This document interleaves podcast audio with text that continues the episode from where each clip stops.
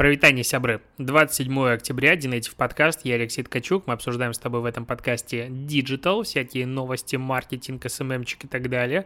И телеграмчик, конечно же, обсудим на старте, потому что, ну, как бы вечером, 26 э, числа, соответственно, вчера, Телеграм представил рекламную платформу, рекламный кабинет, прям там можно зарегистрироваться, понятное дело, регистрация через э, сам Телеграм происходит, и как бы так сказать, Наверное, на две части разделим. Сначала поговорим про сам рекламный кабинет, потому что я уверен, что после новостей не все туда пошли регистрироваться. Сам рекламный кабинет, он в целом прикольный. То есть э, можно посмотреть, как э, выглядит твое рекламное сообщение, которое ты планируешь э, сделать. Да, пишешь текст до 160 символов, ставишь ссылочку, которая ведет, допустим, на телеграм-канал, либо бота. Можешь выбрать стоимость 1000 охвата, причем ставишь стоимость в евро, минимальная стоимость CPM 2 евро. Ну, то есть 2 евро, сейчас евро в районе 80 рублей торгуется, соответственно, 160 рублей это минимальная стоимость. А 1000 охвата, ну, опять же, для сравнения, в телеграм-каналах а, из топ-10 тематик самых дорогих десятое место, по-моему, не ниже полутора тысяч опускается CPM сейчас. То есть это как минимум уже на порядок дешевле, ну именно минимальная цена. Но опять же, могут быть варианты, и каким CPM будет торговаться уже дальше с точки зрения рынка и борьбы за какие-то ключевые телеграм-каналы, увидим, потому что а, ты выбираешь бюджет для рекламного объявления, а дальше интересно, на каких языках ты хочешь рекламировать, э, точнее, в каналах с каким языком ты хочешь рекламировать свой контент. Все понятненько. Дальше какие топики ты выбираешь. Допустим, э, искусство и дизайн, ставки и гэмблинг, что интересно, книги, бизнес и всякое такое, какая-то Карс. Забыл, как переводится Карс.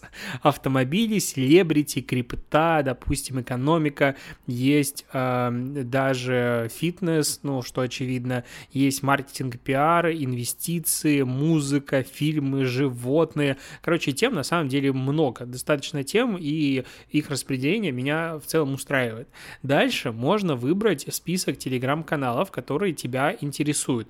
То есть, допустим, я хочу рекламироваться только в выбранном списке телеграм-каналов, и, к примеру, я свои там найти могу, потому что реклама будет запускаться в телеграм-каналах от тысячи подписчиков. То есть говорили про крупные телеграм-каналы, вот тысяча подписчиков у тебя в телеграм-канале, это уже крупный, считай. Можно исключить тематики и можно исключить отдельные телеграм-каналы. То есть, ну, в целом, это что-то достаточно напоминающая рекламный кабинет ВК, пер, ну, вот стартовой эпохи. То есть ты, по сути, либо по интересам э, таргетируешься, либо по группам. Ну, очень похоже. Но э, приколюха, главное, заключается в другом, а в минимальных э, бюджетиках, которые потребуются для того, чтобы сделать э, рекламное размещение. Почему? Потому что Telegram просит тебя, ну, занести минимальный, короче, стартовый депозит 2 миллиона евро. 2 миллиона евро, ну, соответственно, 160 миллионов рублей ты должен положить на старте для того, чтобы получить возможность запускать рекламу по-настоящему в рекламном кабинете Telegram. Причем а, половина этой суммы удерживается в качестве депозита, а вторая часть у тебя как бы для использования. Что произойдет с этим депозитом? Если ты в течение года потратишь 10 миллионов евро на рекламу, то есть 800 миллионов рублей на рекламу, тогда через 12 месяцев Telegram тебе возвращает этот залог в 1 миллион евро. Если ты не тратишь такое количество, а, соответственно, 1 миллион евро не возвращается. Прекрасно. То есть, для того, чтобы м- запустить рекламу в телеграм-каналах, сейчас надо потратить 12 миллионов евро. Ну, то есть быть готовым инвестировать 12 миллионов евро. Что как бы до хрена. То есть это больше 1 миллиарда рублей. Точнее, почти 1 миллиард рублей, в зависимости от курса. Опять же, я уверен, что евро сейчас подрастет и будет больше миллиарда. Ну, как бы мы, мягко говоря, все немножечко удивились, потому что это дохрена бабла прям откровенно много денег. И я не уверен, что кто-то из рекламодателей способен так зайти и сказать, ну хорошо, вот бабло, давайте мы будем покупать рекламу. То есть, а, если вспоминать оценки различных рекламных бирж, которые они показывали объем рынка рекламы в Телеграме за 2020 год, то там было там 10-12 миллиардов рублей за год рекламы во всех Телеграм-каналах. Опять же, кто-то считает эту оценку частично консервативной, кто-то считает ее, наоборот, завышенной. Ну, возьмем там 12-14 миллиардов. А ты заносишь миллиард. То есть, по сути, 10% рекламного рынка должен занести один игрок для того, чтобы иметь просто возможность гарантированно запускать рекламу в Телеграме что вообще происходит? Если, ну, говорить реально, то здесь расчет на крупных медийных игроков. То есть очевидно, что какой-нибудь там Сбер, Тиньков или прочий, или Яндекс, он не пойдет заносить такие деньги в новый рекламный канал для того, чтобы это тестировать. Здесь скорее идет про медиа-агентства, которые будут, ну, вот есть крупные агентства, которые могут позволить себе внести нужный депозит, потом продавать его а, своим клиентам и зарабатывать на вот этой вот перепродаже, выставляя комиссию, которую они, по сути, сами пожелают. Потому что другого варианта получить доступ к этой платформе нет. И, скорее всего, такие меры сделаны в том числе и для того, чтобы защитить Telegram от, э, ну, мамкиных СММщиков, от э, скама, от всякой лажи, потому что имеет дело там с 10, условно говоря, игроками, которые отвечают за свою репутацию репутацию миллионом евро, который лежит, потому что если их забанят, они, соответственно, теряют этот миллион. Ну, намного проще, чем всякие дегенераты будут там засовывать а, рекламу своих тупых телеграм-каналов. Соответственно, тут очень активно такая сумма мотивирует соблюдать правила и быть паинькой. Такая мысль. Поэтому, скорее всего, в ближайшую неделю-месяц кто-то из первых агентств выйдет и скажет, мы теперь можем запускать рекламу в Телеграме, приходите все к нам. Да, они закинут сюда свои деньги, но сколько будет стоить фактически CPM внутри, знать будут, ну, опять же, только они и будет какая-то, скорее всего, конская комиссия. Тогда уже другие рекламодатели смогут протестировать, и все больше и больше а, крупных агентств будут инвестировать ресурсов для того, чтобы закупать рекламу в Телеграме. А, скорее всего, есть такой, опять же, у меня ощущение, что рекламу будет перед продавать какая-нибудь Елама, iTarget, AdMixer и прочие реселлеры, которые занимаются рекламой в том же Фейсбуке, потому что они, опять же, могут позволить себе занести большой гонорар сюда и дать либо отдельный какой-то прямой рекламный кабинет, либо что-то еще, для того, чтобы а, ты мог запускать там рекламу, либо их специалисты будут это делать. А, но напомню, что все равно внешних ссылок на другие сайты там нет, только в телеграм-каналы, только в а, ботов можно запускать рекламу, поэтому все равно телега оставляет аудиторию внутри себя и а, стимулирует развитие вот таких брендовых а, сообществ, ботов и каких-то интересных решений. С Телеграмом, я думаю, закончили. Поговорим про Google э, которые обвинили в незаконной монополизации рынка digital -рекламы и сговоре с Фейсбуком, и обвинили его уже, можно назвать, второй год подряд, потому что а, в декабре а, обвиняли Google изначально в прошлом декабре, ну, то есть уже, по сути, год прошел, был точно такой же иск, но его редакция не удовлетворила суд, поэтому вот пошли на новый какой-то цикл сбора всех данных и бла-бла-бла, и заново. Генпрокурор 17 штатов США с Техасом во главе подали в Нью-Йоркский суд этот антимонопольный иск. Речь идет про то, что Google берет себе комиссию от от 22 до 42 процентов от а, рекламных сделок, которые проходят через ее сервисы за счет своей монопольной позиции. Он может брать конскую комиссию в отнош... относительно других сервисов, которые берут меньше. Кроме того, а, AMP технология, этот Accelerated Mobile Pages, а, технология, которая на мобильных устройствах, если подключена на сайте, как бы загружает сайт, по сути, не с твоего а, сервера, а с серверов Google, который, понятное дело, у них CDN подключен, и все там работает очень хорошо, ну и плюс он оптимизирован под мобильный, и он загружается моментально. Я помню, какое-то время а, подключал себе MP-шку а, себе в блог, и потом понял, что я не поставил туда как он называется-то, счетчик. Когда счетчик а, поставил, понял, что примерно каждый второй переход на мои сайты был вот именно такой. То есть у меня, допустим, тогда было в районе 7, по-моему, тысяч а, пользователей на сайте в сутки, а когда я убрал АМП и все начало приходить ко мне на сайт, в течение там двух недель примерно, пока Google меня не демпинганул в индексации на мобайле, начало приходить там 13, 14, 15 тысяч пользователей суммарно. То есть огромное количество проходило там, и мне это очень сильно бесит, когда я пишу контент контент для своего сайта, а по сути Google его забирает, и я уже его не владелец. Мне это очень не нравится. Кроме того, Google обвиняют в сговоре с Facebook для того, чтобы поделить рынок, ну и потому что Google реально занимает огромную долю а, рынка рекламы. А, кстати, по поводу Facebook, раз уж мы затронули его, а, понятное дело, что Facebook не мог не отреагировать на обвинение, которое ему закинули, и которое вот переводил как бы статейку про обвинение, если вдруг не читал, либо не читала, заходи, почитай у меня в блоге native.ru, почему native, dnative.ru, а, все написано, почитай, там интересно. А, Марк Цукерберг у себя в Фейсбуке написал огромный реально пост, задолбался его читать, про то, что это все клевета, использование удобных фраз, вырванных из контекста, каких-то отдельных записок наших сотрудников, которые действительно обсуждают в нашей корпоративной культуре поддерживается вот эта вот дискуссия внутри компании для того, чтобы находить нужное решение, но при этом Facebook не может отвечать за весь мир, за информацию в нем. Ну, как бы то, что мы с тобой, по сути, обсуждали.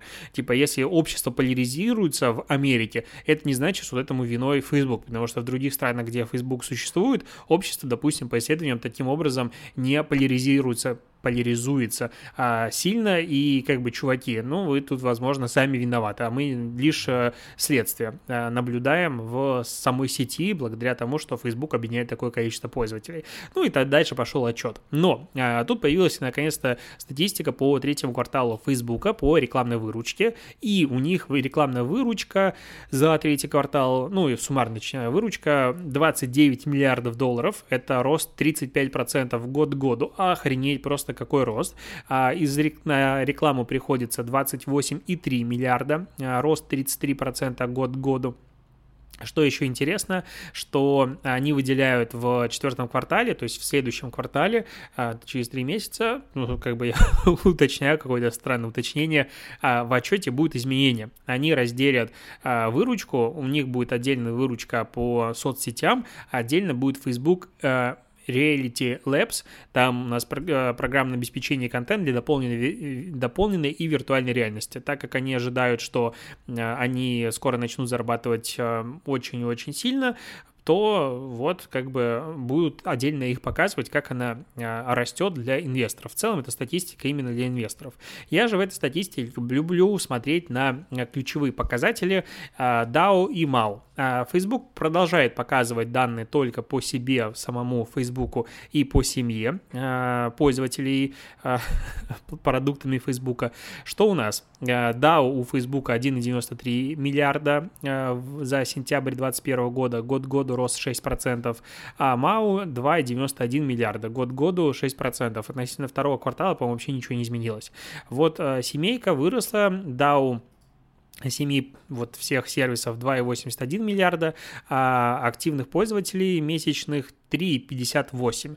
До этого было 3,5, 3,51, по-моему. То есть на 70 миллионов примерно выросло а, за всего лишь квартал количество активных пользователей месячных у сервиса. Еще интересно, что ну, пользователи Facebook составляют, по-моему, сколько там меньше 10%, а, по-моему, 200 миллионов всего лишь а, пользователей Фейсбука из США, при этом они генерируют, э, сейчас скажу, сколько, треть выручки Фейсбука примерно. Треть выручки Фейсбука генерирует а, США. Офигеть просто невероятное количество, а, с тем учетом, что это ну, всего лишь 200 миллионов американцев. Это речь о том, а, что американский рынок с точки зрения рекламы и вообще всего, он, конечно, принципиально богаче, и те CPM и стоимости за подписчика, которые есть там, нашим а, и рекламодателям, и блогерам, да и вообще всему а, сообществу, которое занимается соцсетями, в принципе, не снилось. Что там творится, страшно подумать.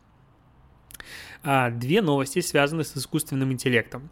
Во-первых, э, сегодня в России правительство, Сбер, Яндекс, ВК и куча других компаний, они объединились и подписали кодекс этики искусственного интеллекта. Там есть 33 пункта, а, которые состав... устанавливают общие морально-этические принципы для участка и сферы, типа там сотрудничать между собой по, по вопросу выявления проверки информации о способах создания универсальных систем искусственного интеллекта, дать возможность прекратить запретить взаимодействие с искусственным интеллектом по, желанию клиента и бла-бла-бла. Кроме того, будет еще э, реализовывать это положение, контролировать специальная комиссия. Ну и все прекрасненько. Хорошо, подписали, у нас, значит, искусственный интеллект под контролем находится, и все будут делать его этично. Ни разу в этом не сомневаюсь. С другой стороны, э, власти России планируют запустить, соответственно, тоже в России, информационную кампанию для изменения репутации искусственного интеллекта. Как-то многовато новостей на самом деле, по поводу искусственного интеллекта за день, такое ощущение, что что-то надвигается, но на публикации в СМИ, создание тематических программ на СТС, каких-то других э, медиа планируют потратить 46,9 миллиона рублей из бюджета федерального проекта «Искусственный интеллект». В 2022 году планируют потратить 106 миллионов, а в 2023 году еще 74. То есть, ну, суммарно там 220 э, миллионов рублей планируют потратить на кампанию большую, трехгодичную, на тему того, чтобы люди относились к искусственному интеллекту лучше и, в принципе, понимали, что это такое. И это все прекрасно, но Терминатор нас уже всему научил. Ну, то есть невозможно за бюджет 220 миллионов рублей, за это даже рекламу в Телеграме не запустить, э, объяснить э, людям про искусственный интеллект лучше, чем Кэмерон рассказал в первом-втором трансформерах. Ой, трансформерах, боже, что я сказал, в Терминаторе, там уже все есть. Skynet, искусственный интеллект, человечеству жопа, не надо его делать. Все очень просто. Иначе, ну, как бы из будущего придет э, человечек и всех завалит э, в первой части. Во второй он тоже придет, но еще будет спасать. Короче, все там есть нафига что-то еще? Ну, то есть, как в целом какие-то жалкие 220 миллионов рублей могут соперничать со всем бюджетом и вот этой историей взаимоотношений Голливуда с искусственным интеллектом? Искусственный интеллект ни в одном фильме добром не был. Ну, то есть, я вот сейчас пытаюсь вспомнить. Такие, а, искусственный интеллект. Дай-ка я вспомню. Фильм «Я робот» с Уилл Смитом. Угу, искусственный интеллект там хотел уби- убить всех людей. Хорошо. Идем дальше. Искусственный интеллект где? В игре Android. Ой, не Android, а, а Detroit шикарная просто игрушка. Там искусственный интеллект, ну, по сути, роботы обрели свое сознание, устроили революцию, все зависит от тебя, но не суть. Тоже как бы ничем хорошим не закончилось. И дальше, если мы будем продолжать, везде так и было.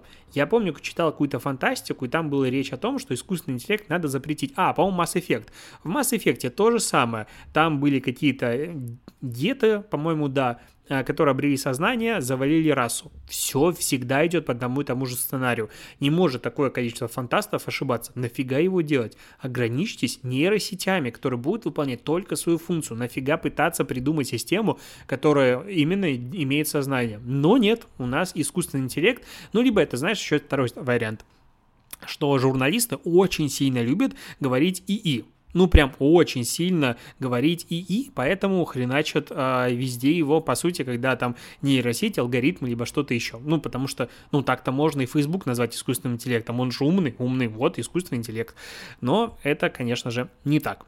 А, а, кстати, про Телеграмчик еще есть новостичка. Роскомнадзор внес и Телеграм, и живой журнал. Так прикольно, что Телеграм и живой журнал в каком-то мире могут стоять в одном предложении, и их объединил Роскомнадзор. Ну, просто новость века. Так вот, а их внес в реестр больших соцсетей. Соответственно, до этого там был Facebook, Twitter, Instagram, ВК и что там еще, YouTube, а, лайки, Twitter – я говорил, одноклассники, что-то еще, и теперь там Телеграм и живой журнал. Что это значит? Что теперь они должны самостоятельно контролировать и блокировать запрещенный контент, который запрещен на территории Российской Федерации. Вот они должны заниматься этим самоконтролем. Ну что, поздравляю. Как говорится, вступили в элитный клуб.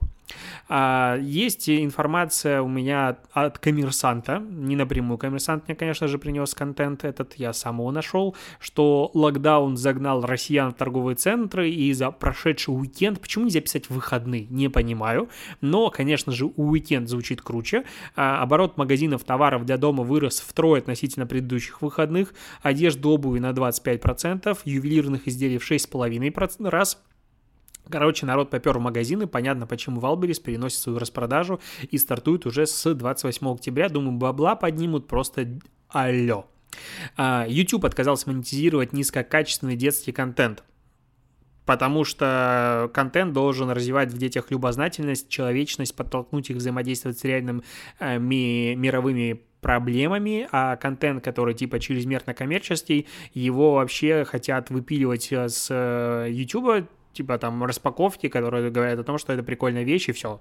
Как бы вся, если весь контент детский в YouTube именно Kids а, просто распаковка, ну, иди лесом, не надо принуждать детей тратить деньги и поощрять их это, в этом стремлении.